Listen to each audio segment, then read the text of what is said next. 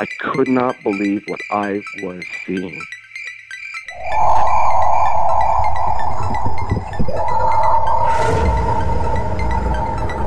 I could have filled the back of his head with five five six, which is an absolute joke.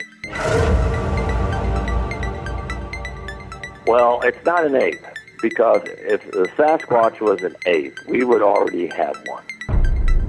What are these elusive hominids that stalk the wilderness? Your host, two-time witness and field researcher for more than forty years, William Jevning. Welcome to the mystery. Welcome to Creek Devil.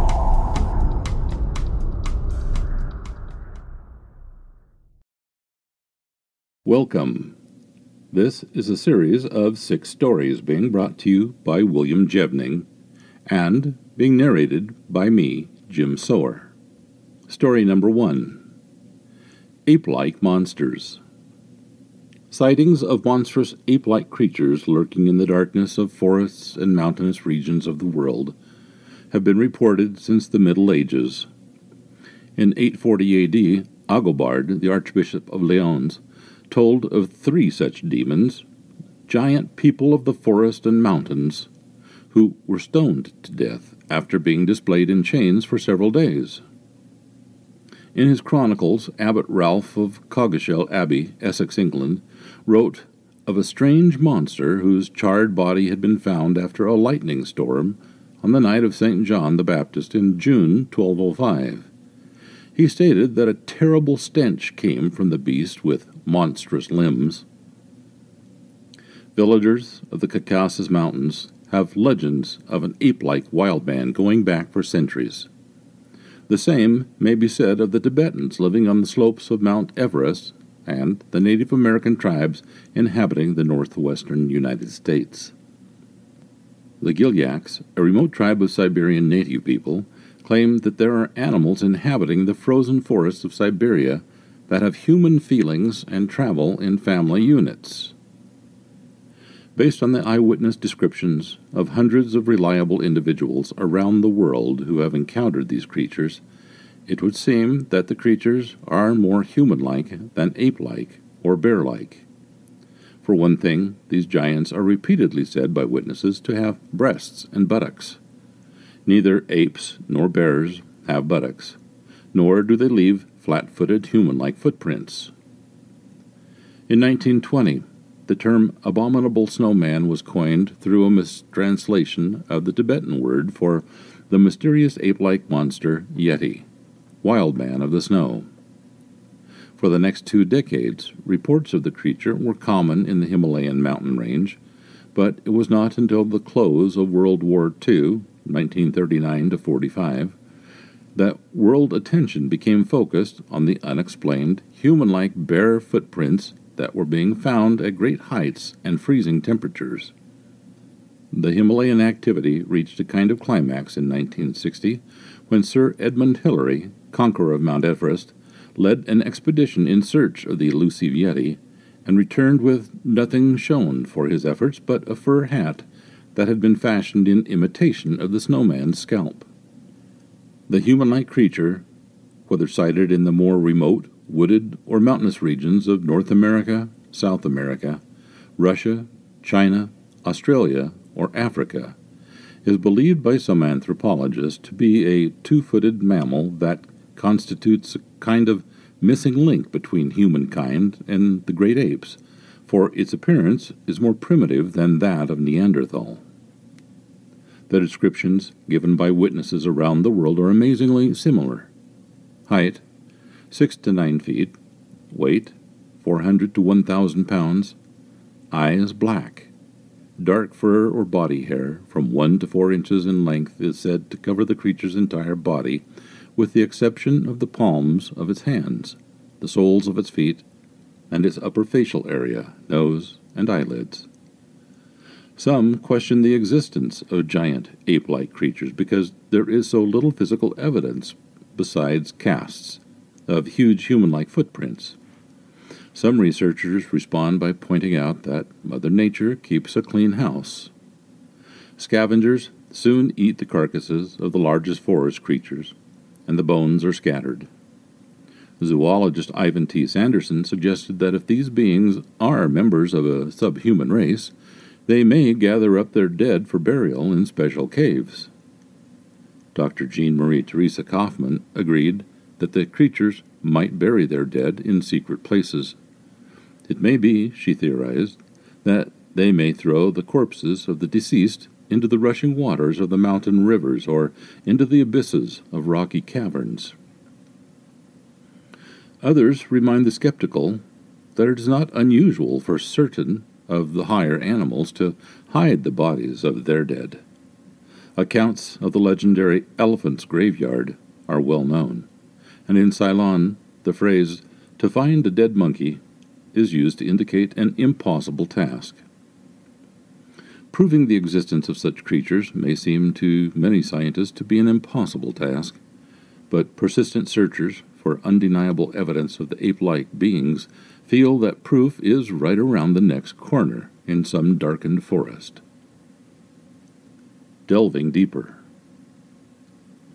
Reports of a large ape-like creature in the United States and the Canadian provinces are to be found in the oral traditions of native tribes, the journals of early settlers, and accounts in regional frontier newspapers, but wide public attention was not called to the mysterious beast until the late nineteen fifties, when road-building crews in the unmapped wilderness of the Bluff Creek area north of Eureka, California, began to report a large number of sightings of North America's own abominable snowman.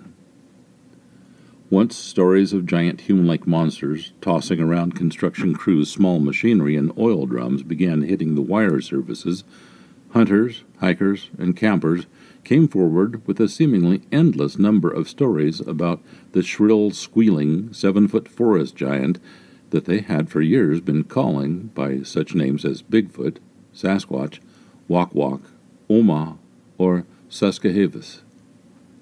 In North America, the greatest number of sightings of Bigfoot have come from the Fraser River Valley, the Strait of Georgia, and Vancouver Island, British Columbia. The Ape Canyon region near Mount Saint Helens in southwest Washington, the Three Sisters Wilderness west of Bend, Oregon, and the area around the Hoopa Valley Indian Reservation, especially the Bluff Creek watershed northeast of Eureka, California. In recent years, extremely convincing sightings of Bigfoot-type creatures have also been made in areas of New York, New Jersey, Minnesota, South Carolina, Tennessee, and Florida. Reports of Bigfoot-type creatures of California go back to at least the eighteen forties, when miners reported encountering giant, two-legged beast-like monsters during the gold rush days. Sightings of the Oma, as the native tribes called them, continued sporadically until August nineteen fifty-eight, when a construction crew was building a road through the rugged wilderness near Bluff Creek, Humboldt County, and discovered giant human-like footprints in the ground around their equipment. For several mornings running, the men discovered that something had been disturbing their small equipment during the night. In one instance, an eight hundred pound tire and wheel from an earth-moving machine had been picked up and carried several yards across the compound. In another, a three hundred pound drum of oil had been stolen from the camp, carried up a rocky mountain slope, and tossed into a deep canyon. And in each instance, only massive sixteen inch footprints with a fifty to sixty inch stride offered any clue as to the vandal's identity. When media accounts of the huge footprints were released, people from the area began to step forward to exhibit their own plaster casts of massive, mysterious footprints and to relate their own frightening encounters with hairy giants, stories that they had repressed for decades for fear of being ridiculed. Not to be outdone, Canadians began telling of their own startling accounts with Sasquatch, a tribal name for Bigfoot, that had been circulating in the accounts of trappers, lumberjacks, and settlers in the Northwest Territories since the eighteen fifties. Long before the frontier folk discovered the giant of the woods, the Sasquatch had become an integral element in many of the myths and legends of the native people. Copyright The Gale Group, Incorporated. This article from Keep Media carried no author citation or date. This is the end of story number one. Story number two. Bigfoot hunter trusts his nose to find creature. Big Cypress Bayou near Jefferson, Texas. The motor sputtered, then died, and as the canoe drifted deeper into the swamp, gray tangles of bearded Spanish moss gave way to murky water and black cypress. Knuckles whitened as Charles DeVore ripped the pull cord. His two-man canoe, three decades old and uneasy under the weight of three men, teetered dangerously with every tug. DeVore yanked the cord once more, then gave up. "We'll just have to paddle," he said. There wasn't time to fix the propeller, and there wasn't time for precaution. The party pressed further into the swamp, because that's where Bigfoot was. Bigfoot, or Sasquatch, that elusive creature more often associated with the Pacific Northwest, lives among these knobby trees of the Big Cypress Bayou, DeVore will tell you.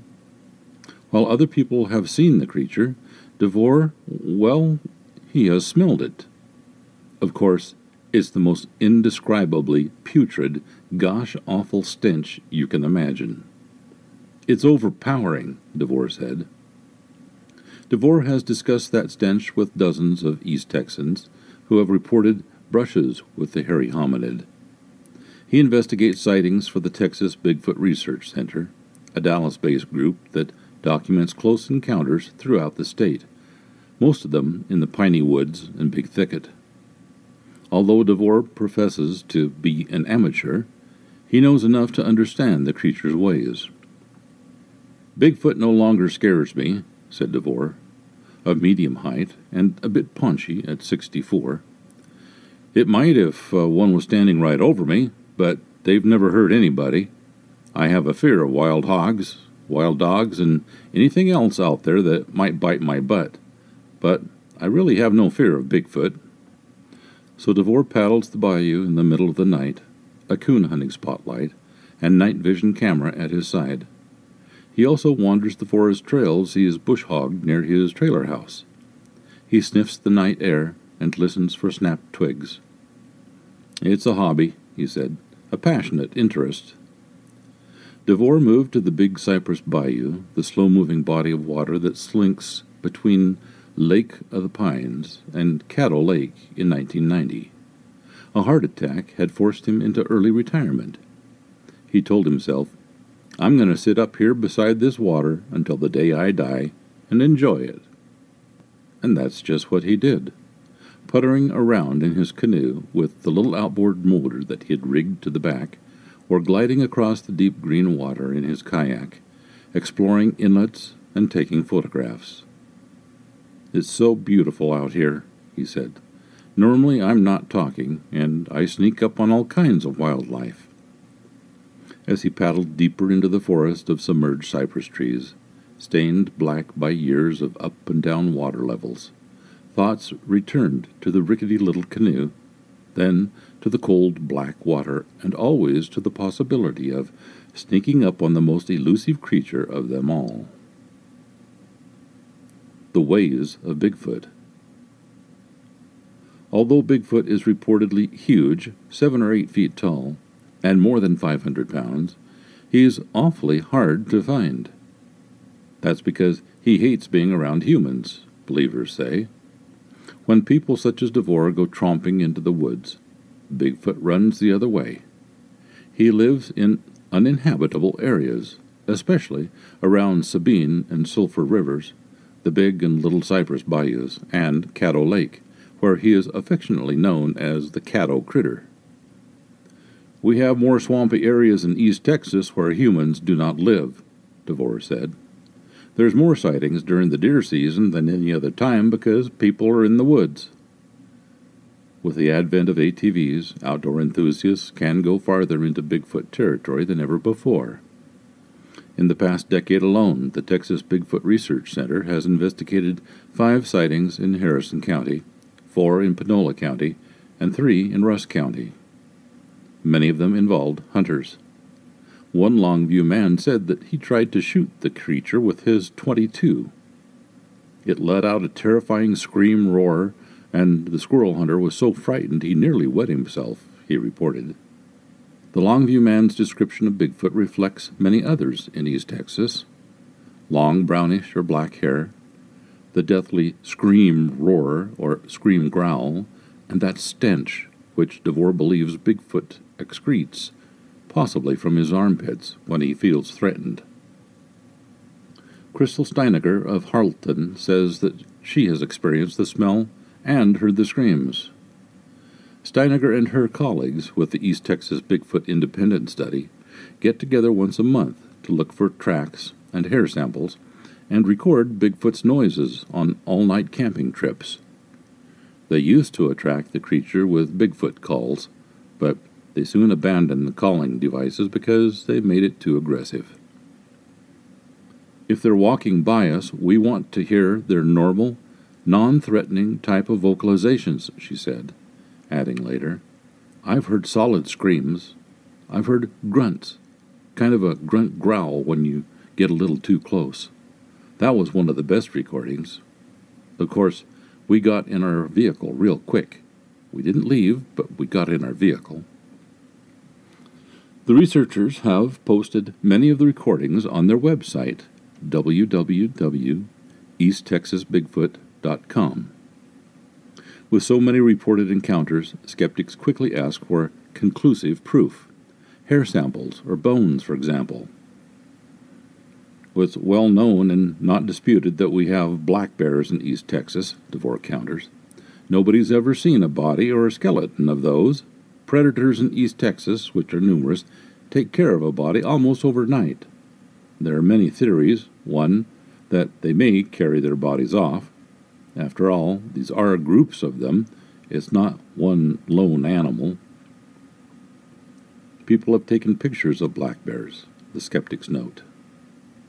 One of those skeptics is Charlie Mueller, a Longview-based wildlife biologist for the Texas Parks and Wildlife Department. He managed the Caddo Lake Wildlife Area for eight years, and he said he's never seen evidence of Bigfoot's existence. If there's a bear out there, I'm going to find bear tracks. If there's a human out there, I'm going to find footprints, he said. But there's no Bigfoot tracks that I've seen. Mueller said he's studied supposed Bigfoot nests, but to him they just looked like a pile of branches that had fallen from a tree during an ice storm. People let their imaginations take control a lot of times, and it's easy for someone to point out things that seem to be out of the ordinary that actually are not, he said. But to layman folks, people that don't know a lot about wildlife and the happenings of wildlife in their habitats, a lot of times they don't understand the normal things that go on. Fear of that kind of rebuttal, DeVore and Steiniger say, keeps many witnesses from coming forward. A lot of people will think they're nuts, or if they do mention it to somebody, they'll say, oh, it was just a bear, you don't know what you're talking about, Steiniger said. They'll kind of blow it off and not take it seriously because there's been a lot of people who have spent a lot of time out in the woods who have never seen a thing. They're happily trotting along without a clue. Says DeVore, you're going to be ridiculed. You're thinking you're nuts, so most people are real reluctant to talk. If they are going to speak to you, you've got to be real quiet about it. Of course, being in the club gives me credibility. On the Bayou. It was a perfectly clear October afternoon on the bayou, and Charlie DeVore sliced his canoe through red and green water rippling under a light breeze. He had agreed to guide a reporter and photographer to the site of two Bigfoot encounters that he'd investigated only a half a mile from his house. Because the land had changed hands, the only legal access was via boat, or, in this case, an old canoe. It's better to stick to the water this time of year anyway, he said, because it's not too smart to traipse through the woods in the middle of deer season. As he guided the canoe, he recalled his first encounter. He hadn't even realized how close he'd come to meeting Bigfoot on that night as he walked the trails near his house. I'd always gone with four dogs, sometimes five, couple of my own plus the neighbors. These dogs generally were not afraid of anything, he said. When I hit that stench, I looked around for the dogs and realized, hey, I was alone. He whistled and snapped his fingers, but the dogs wouldn't come. They just sat there squirming. I decided the dogs were smarter than me, so I went away, he said. The next night, the same thing. It went on occasionally for six weeks, he said. I wouldn't run into it every night, but it got to be the old hat that when I ran into the stink, I'd just turn around. He questioned hunters and outdoor enthusiasts who suggested that it might have been a wild hog, but DeVore knew better. He'd smelled hogs, and it wasn't the same. In two thousand two, DeVore heard about the annual Texas Bigfoot Conference in Jefferson. This year's event begins at ten a.m. Saturday at Jefferson High School. DeVore went, and then returned to the bayou with some answers and more than a few new questions. After going to that conference and finding out, hey, these things have a stink, I started talking to people who had the stink on them before, he said, and the stink described was just too close to what I had experienced. At that point, I had already gotten curious about them. I talked to dozens of people who had experienced it. But stinking isn't believing, and DeVore still hadn't seen one. He gunned the boat into the swamp, past hulking primeval trees and low-lying branches toward Bigfoot. A close encounter. When the cypress became so thick they crowded out the sun, their reflections vanished from the bayou's surface. The water instantly was black. The canoe, further now from the channel's current, cut through a sheet of scum. DeVore talked above the hum of the outboard motor. Suddenly it cut out, and he couldn't get it going again. Unseen crows shrieked in the abrupt silence. DeVore took the paddle and rowed through Benton Lake, a small stagnant body of water that adjoined the bayou, until the trees kept him from going any further. "Over there," he said, pointing to a spot on the lake's southwestern edge. The witness had been hunting deer as he crouched behind dense brush at mid-afternoon. He reported to the Texas Bigfoot Research Center that he noticed movement in the corner of his eye. Fifty yards away, the hunter told DeVore that Bigfoot emerged from the water, stood up, looked side to side, then walked into the woods and disappeared. The hunter watched him for about two minutes. The creature was six feet tall and covered in hair from head to toe, and in the absence of direct sunlight he appeared to be completely black. DeVore, having interviewed the hunter several times, deemed him a very credible witness.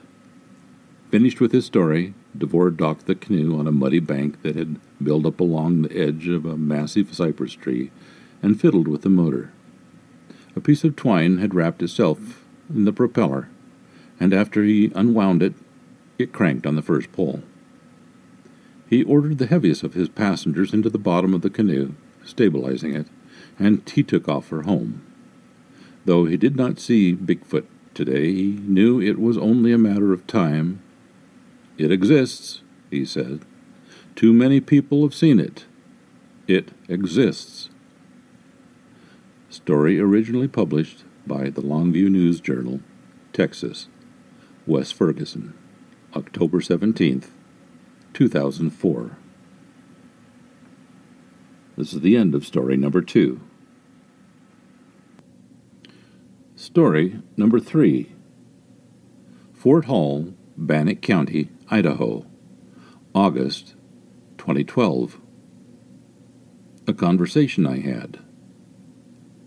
All the activity mentioned is southeast Idaho near Fort Hall, like the camping trip with rocks was around Fort Hall, Idaho, where there is a lot of Bannack and Shoshone Native Americans. Every fall I drive up Highway I fifteen from Southern California to Montana to hunt with friends there. I tend to find myself stopping in Pocatello, Idaho, for a motel and also visit a certain bar there.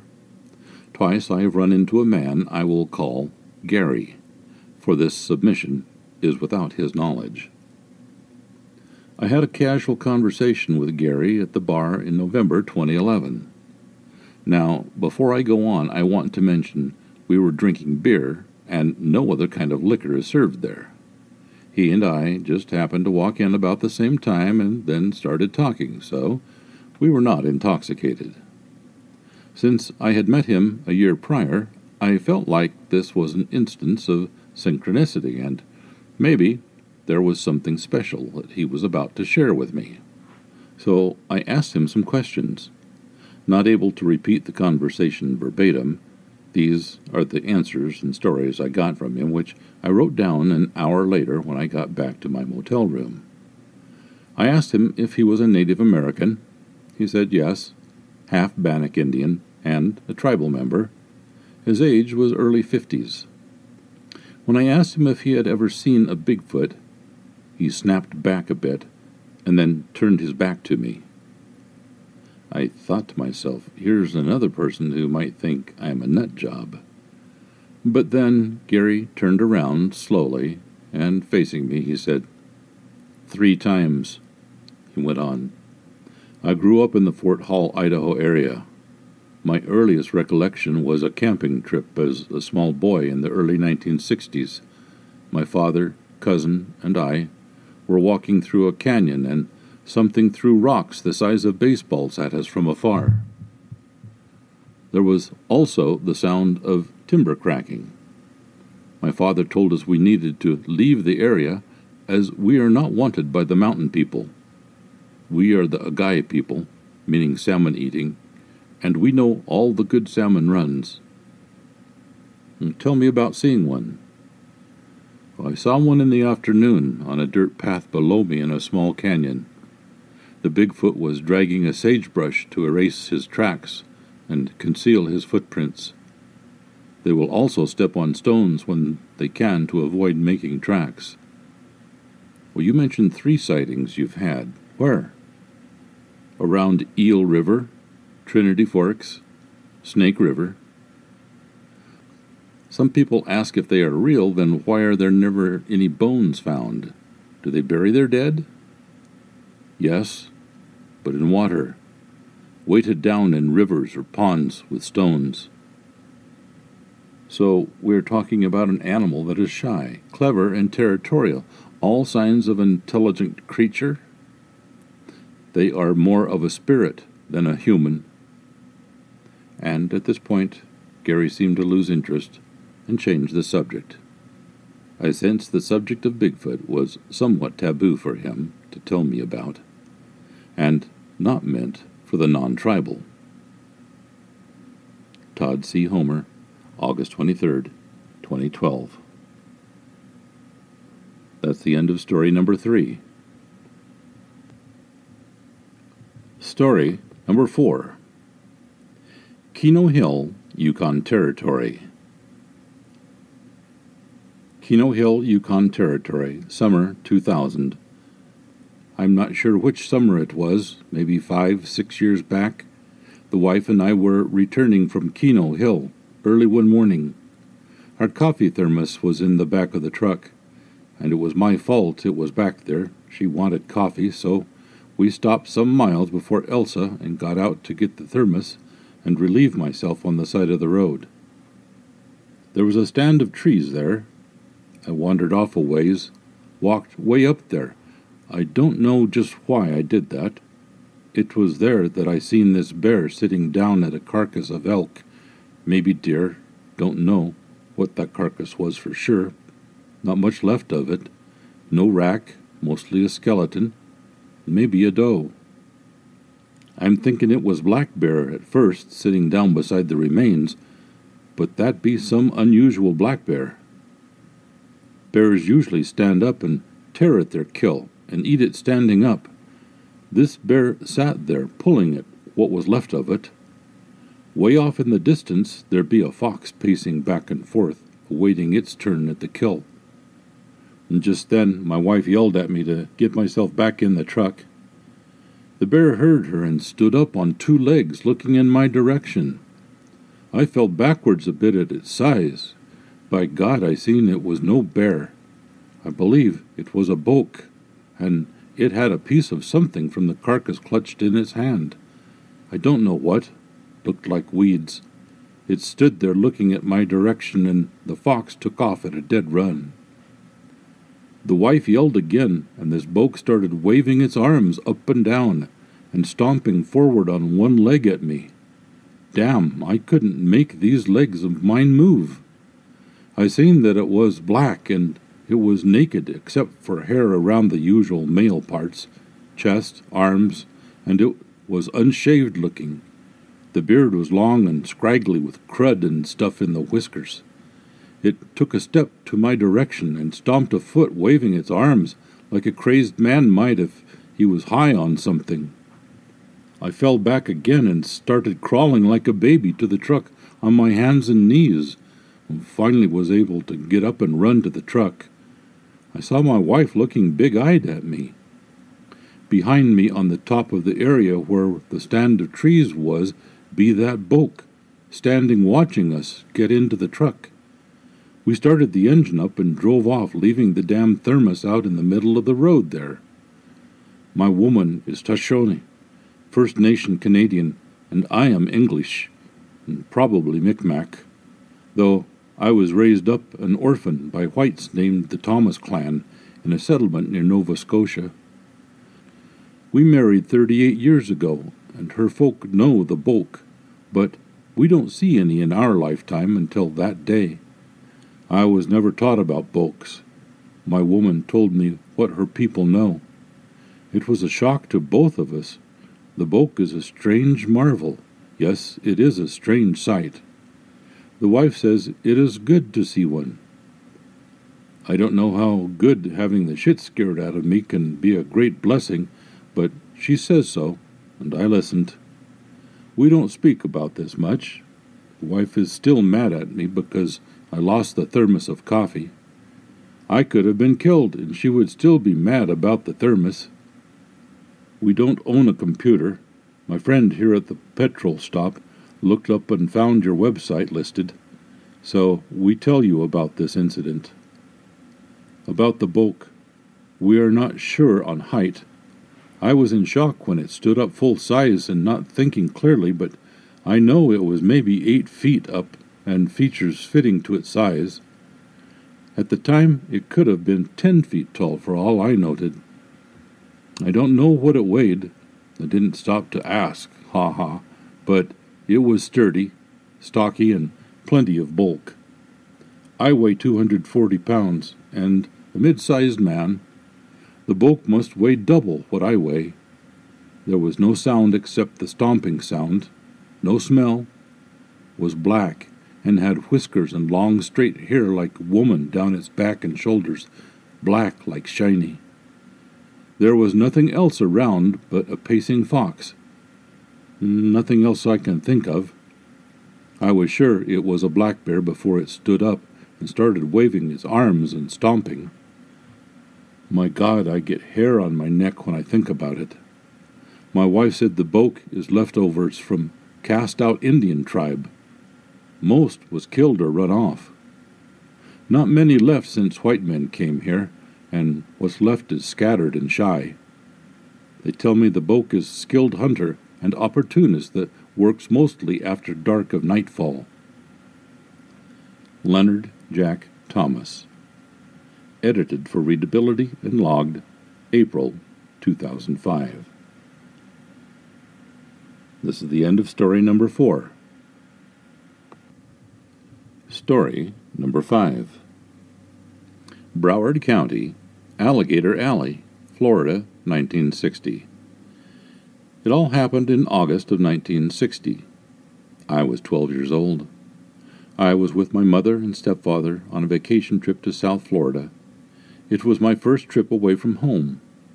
We lived in a small town, Longwood, north of Orlando, and this trip was about all we could afford for a week. I remember we headed down the East Coast through Palm Beach, Fort Lauderdale, and on to Miami, and all the way to Key West. No interstates in Florida back then.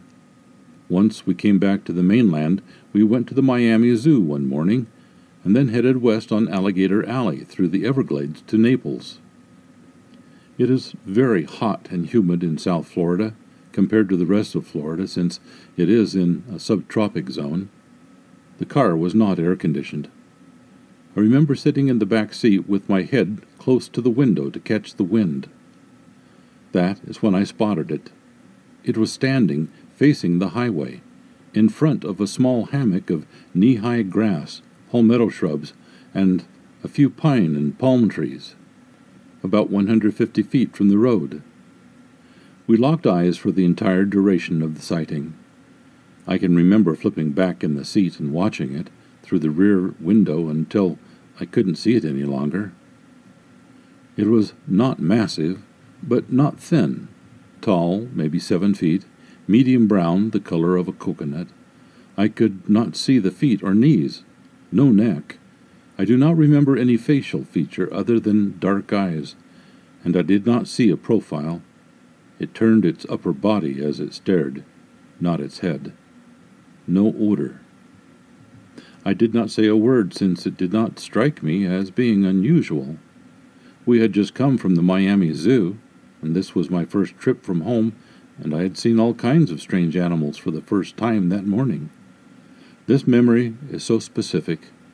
When we arrived in Naples, I can recall swimming in the pool at the motel and thinking how hot that animal must be in all that heat with all that fur. The words Bigfoot and Sasquatch were unknown back then. I don't recall giving any thought to this creature until the seventies, when my son and I watched a show called In Search Of. Then I was so busy with work, home and family, and doing things for my husband's company, I didn't find the time to go to the library and research the subject. It crossed my mind briefly back in the mid-eighties after a T V show, but nothing seriously. Obviously, this was all prior to easy access to any topic on an in-home computer. Then I watched A Monster Quest back in the first of two thousand eight and Googled Bigfoot after that show. A whole new world opened up. Most of the sightings of Bigfoot in Florida are in Collier County, Everglades. There is one report on another database very similar to mine concerning some college kids heading to Miami on the same road and seeing a Bigfoot watch them go by from a hammock. Alligator Alley, to native Floridans, is two-lane State Road forty-one from Naples to Miami, not Interstate seventy-five. It was also known as the Tamiami Trail. Lynn Chandler, Destin, Florida. That's the end of story number five. Story number six. Bigfoot creatures photographed in California's Sierra National Forest. July twenty-eighth, two thousand nine. The Bigfoot creature may have been captured on a remote trail camera placed in the Sierra National Forest, based on photography evidence released by Sanger Paranormal Society. Investigator Jeffrey Gonzalez said Tuesday night that multiple cameras were put in place in this remote area on Memorial Day weekend and retrieved on June seventh, two thousand nine. Gonzalez said they did not immediately see the evidence, but upon closer inspection noticed what appears to be the Bigfoot creature. Gonzalez said a group returned to the site to review the exact capture spot after many theories surfaced once the original image was released in early July. The tree stump theory was ruled out, he said, because the dark object is not there. Gonzalez said the bear theory does not stand up either because the image does not have a snout on the head. You can see features of a human face such as the nose, mouth, and chin, Gonzalez reports. The arms on a bear when standing do not hang that far down.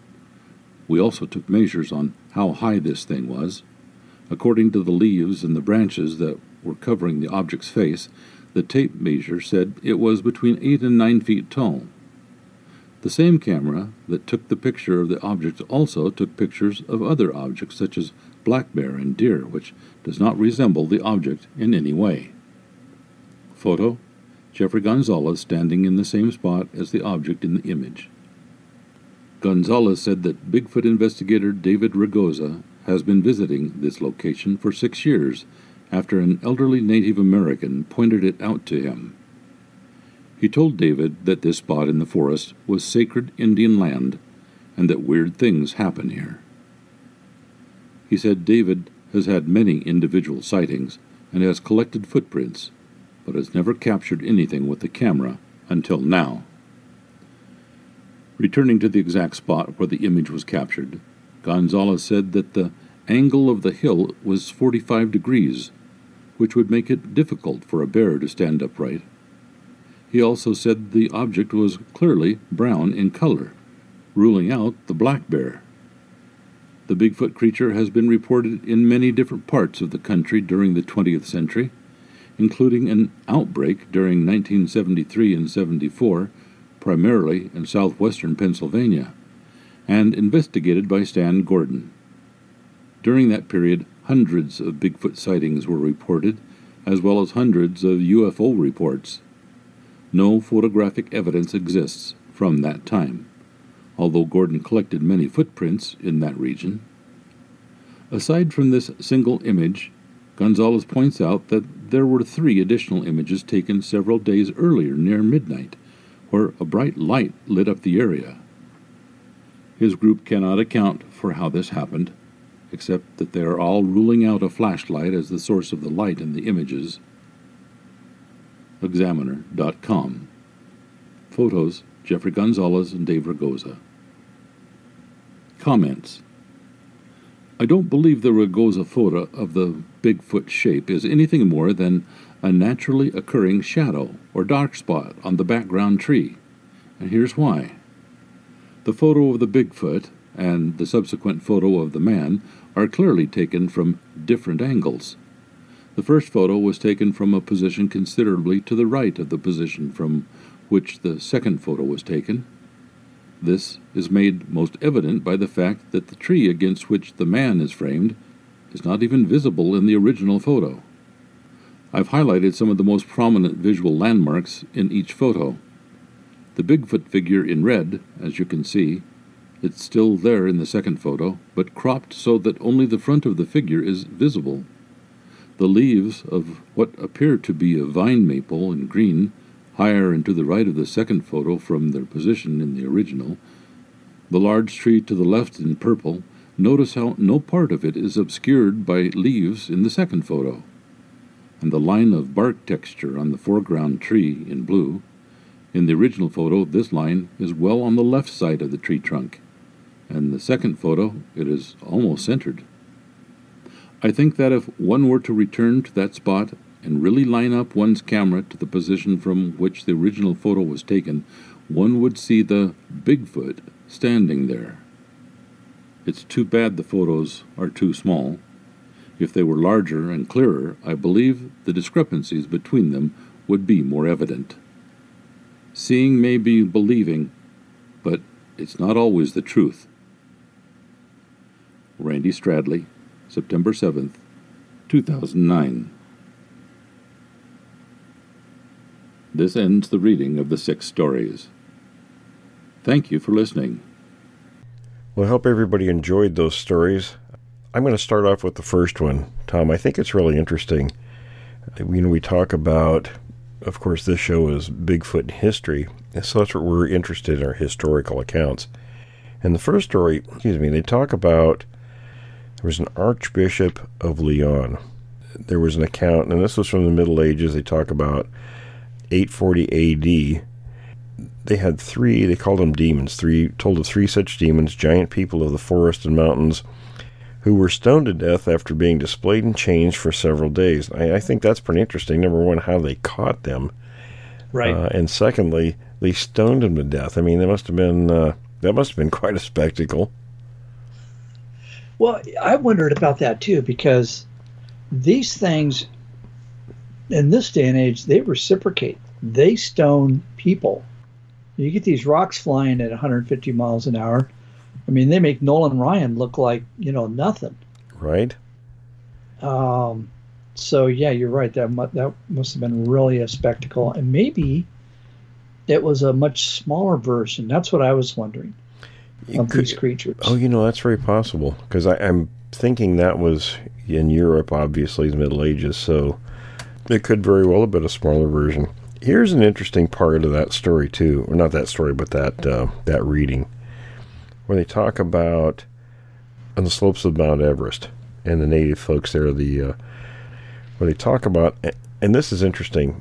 Now, in that part of the world, in eastern uh, Russia and Siberia, they call the creatures Gilyaks. And if you go to Alaska, you remember the story about Gilyuk? Yeah, that was absolutely. the uh, were the natives in Alaska, or they called them. Uh, oh, geez, I can't think of the term. It was the, the big man who wore a little hat? I think that's what they called it. But where the natives were talking to the white trappers, and they showed them its mark where it, it mangled the tree up. But it's interesting the correlation, you know, the similarity in names. It's it's absolutely interesting. And I was doing some research way back in the day when I started to create the webpage uh, for Creek Devil.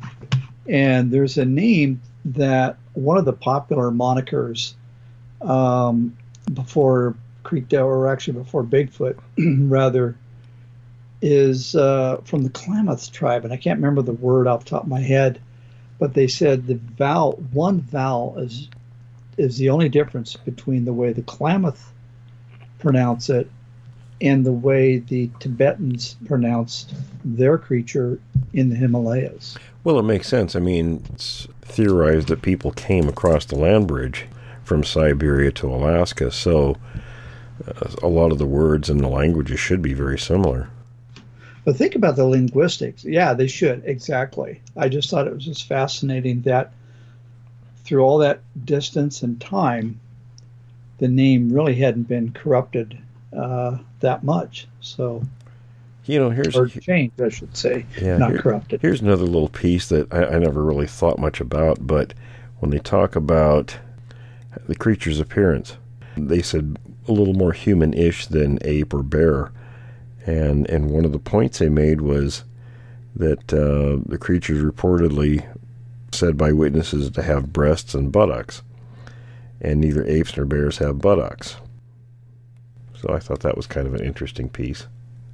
Yeah, exactly. So again, um, and this is why we are, this is part of the reason we're doing Bigfoot in history, are these repeating patterns. One of the things that in Jim's story, one of his, one of the stories he read, he said, you know, the descriptions are similar given by witnesses. They're actually amazingly similar from around the world. It's the same thing.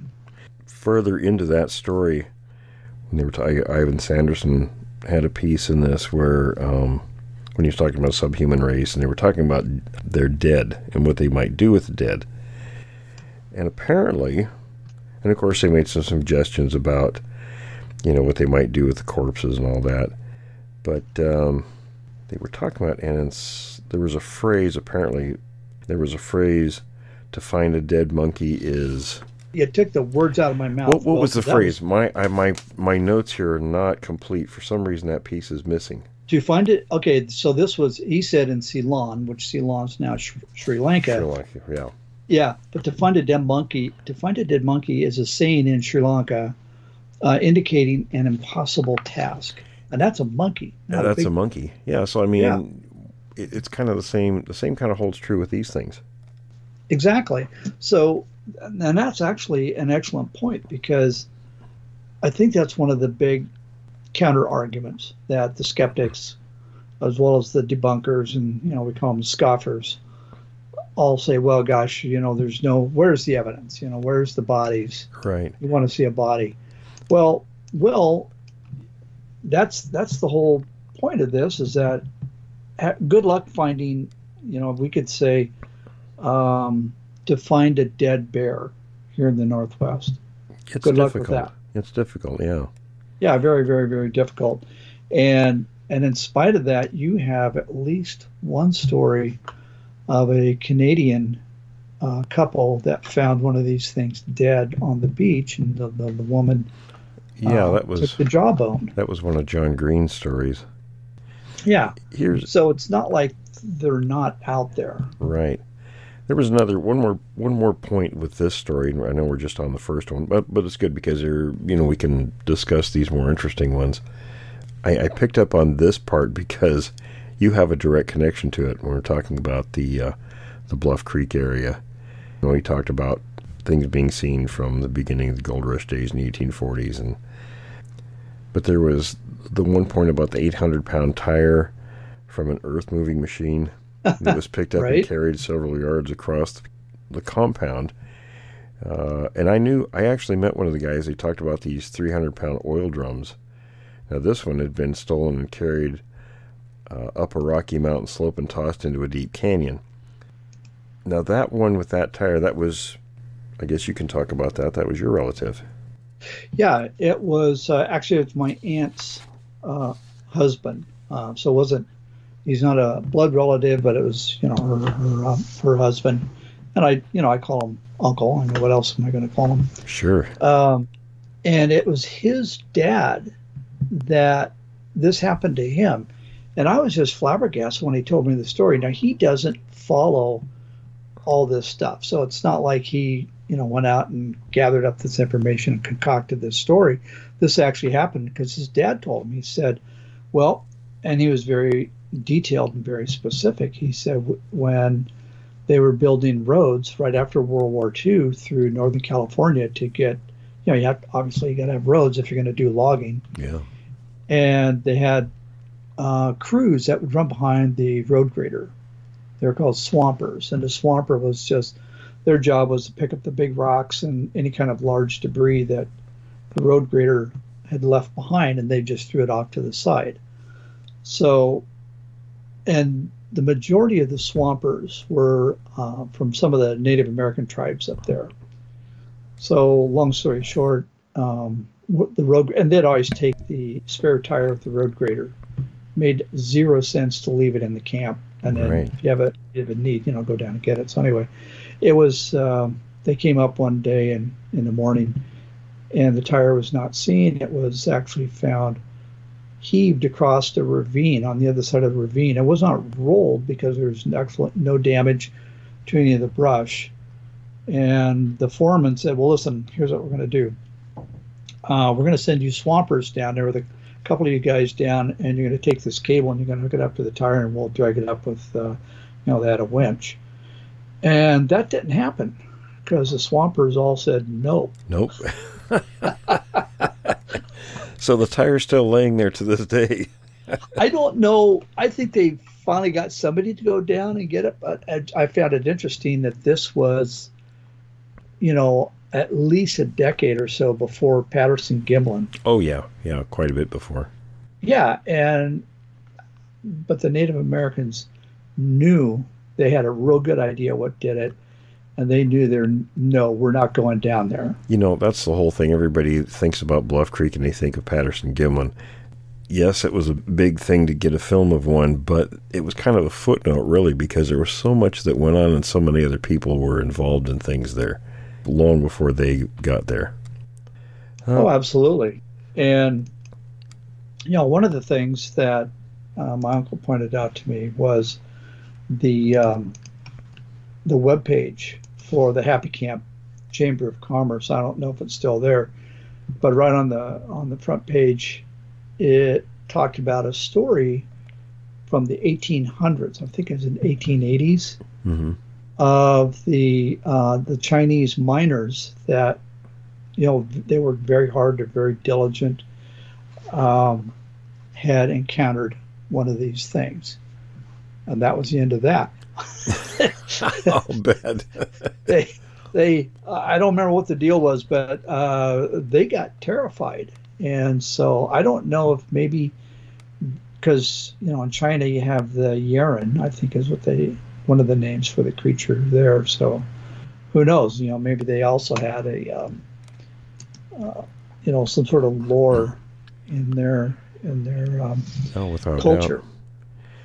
Well, let's move on to the other stories. What are your thoughts on these other stories? I mean, I, I'm a little curious about the second one here, where this guy is, uh, He's was our age when this was written, and he was, wasn't afraid of these things. Not too, uh, not too good a position to be in, I don't think. No. And how do you, you know, if you have an encounter with one of these things, how do you, you know, he's one of the very, very, very, very few who you would say is not afraid of these things. And this is in East Texas. Yeah. So we can't interview the guy. We don't know if this is all um, just, you know, uh, braggadocio or, or anything like that. But um, there, there were some interesting it, tidbits in there. And one of them is pretty simple, I guess. I mean, remember I talk about, you know, you follow the food, and, and the comment in there was, there's more sightings during deer season than any other time of the year. Well, yeah, that's they're following the game. Sure. And also, it kind of makes sense that not only that, but you have more hunters uh, more pushing into the wilderness. More people to see them, sure. Yeah. I mean, it's it's we've always said, you know, if you're going to have a sighting, you need two things. You need the sighter and the sightee. Exactly. But there's, I mean... You know, there's some other tidbits in there that are pretty, well, things that we hear everywhere, you know, the screams and smells and things like that. So, actually, I think well, there were several stories in there, wasn't it, in that first one or the second story? Yeah, I, I mean? think so. And and there was, you know, and this is the other thing. It's the repeating patterns. And, you know, I hate to sound like a broken record, but it really is that ongoing. Uh, it's like what... what Jim said, and you know, he said the descriptions uh, given by witnesses worldwide, and let's think of Australia, for example. Oh, yeah, yeah, absolutely. They, they exactly parallel what we encounter. Right. So they're amazingly similar. Like there's one point when they talk about this person heard a kind of growl when they get a little too close. I can relate to that. I, I think I encountered one without, uh, sorry about the noise of the paper turning there, folks, but... Uh, going over to my friend John's place and walking up that driveway with brush on one side, and the the blackberry bushes shook violently, and there was a deep growl, and I decided to turn around and go back the other way and never use that trail again. Right. Oh. Well, and I don't know if they'd mentioned it in this story. One of the stories that we were looking at that's going into Bigfoot and history, talking about the twigs snapping yeah, around you. Yeah. I thought, how fascinating. Not a loud crunching or thump or anything like that. No, twigs snapping. We heard that in uh, in Oregon in September. You know, we it wasn't, did. It wasn't the heavy footfalls. It was very quiet. It was very stealthy moving is what you could hear. Yeah, very stealthy. And I have yet to run into elk, bear, deer, mountain lions that come towards you, right, in a group, mm-hmm. and try to surround you. No. And, you know, it's interesting. Happen. Even those animals aren't super noisy, even though they have hard hooves. Right. But they're they're going, they're getting away from you. They are, they're, yes. They're not, they're not trying to, um, you know, uh, surround you for an ambush. We're getting pretty close to being up on the hour, so... Um, any other thoughts or comments on these other stories? There, there's lots of interesting tidbits in them. There is. And, again, just uh, I'm glad everybody has, I think, the, the takeaway from this, with which is also the takeaway for our new series, Bigfoot History, are, you know, are the repeating patterns. Right. And it's not our intent to pick every story apart, all the details. You know, we kind of... hit on some of the highlights, a little discussion. We don't want to bore everybody with our commentary. Your thoughts are more important than our commentary. So that's sort of what we're doing. You know, we give our two cents and then uh, we move on. Yes, absolutely. That's a good point, Will. Um, folks, we love your comments. So leave comments. The more, the better. They always bring up an interesting discussion. And we would also like to hear your questions. And if you've had encounters and you just want to reach out to us, it's questions at creek devil dot com. Absolutely. And um, for the weekend show, I'm not, I shouldn't say who's coming on, but by, back by popular request, one of our uh, ongoing situations, and he had some really interesting stuff happen recently, so I don't know if he's going to let us use his audio or not. He had some really good screams, but we'll talk to him about that. So with that, we'll sign off this episode, and folks, stay tuned for the weekend show. Thanks for listening to this episode of Creek Devil. If you or anyone you know has had an encounter with these creatures, please contact us at william jevning at yahoo dot com. That's William, J E V N I N G, at yahoo dot com. All communication is confidential. Join us for another program next week. And until then, keep your eyes open out there.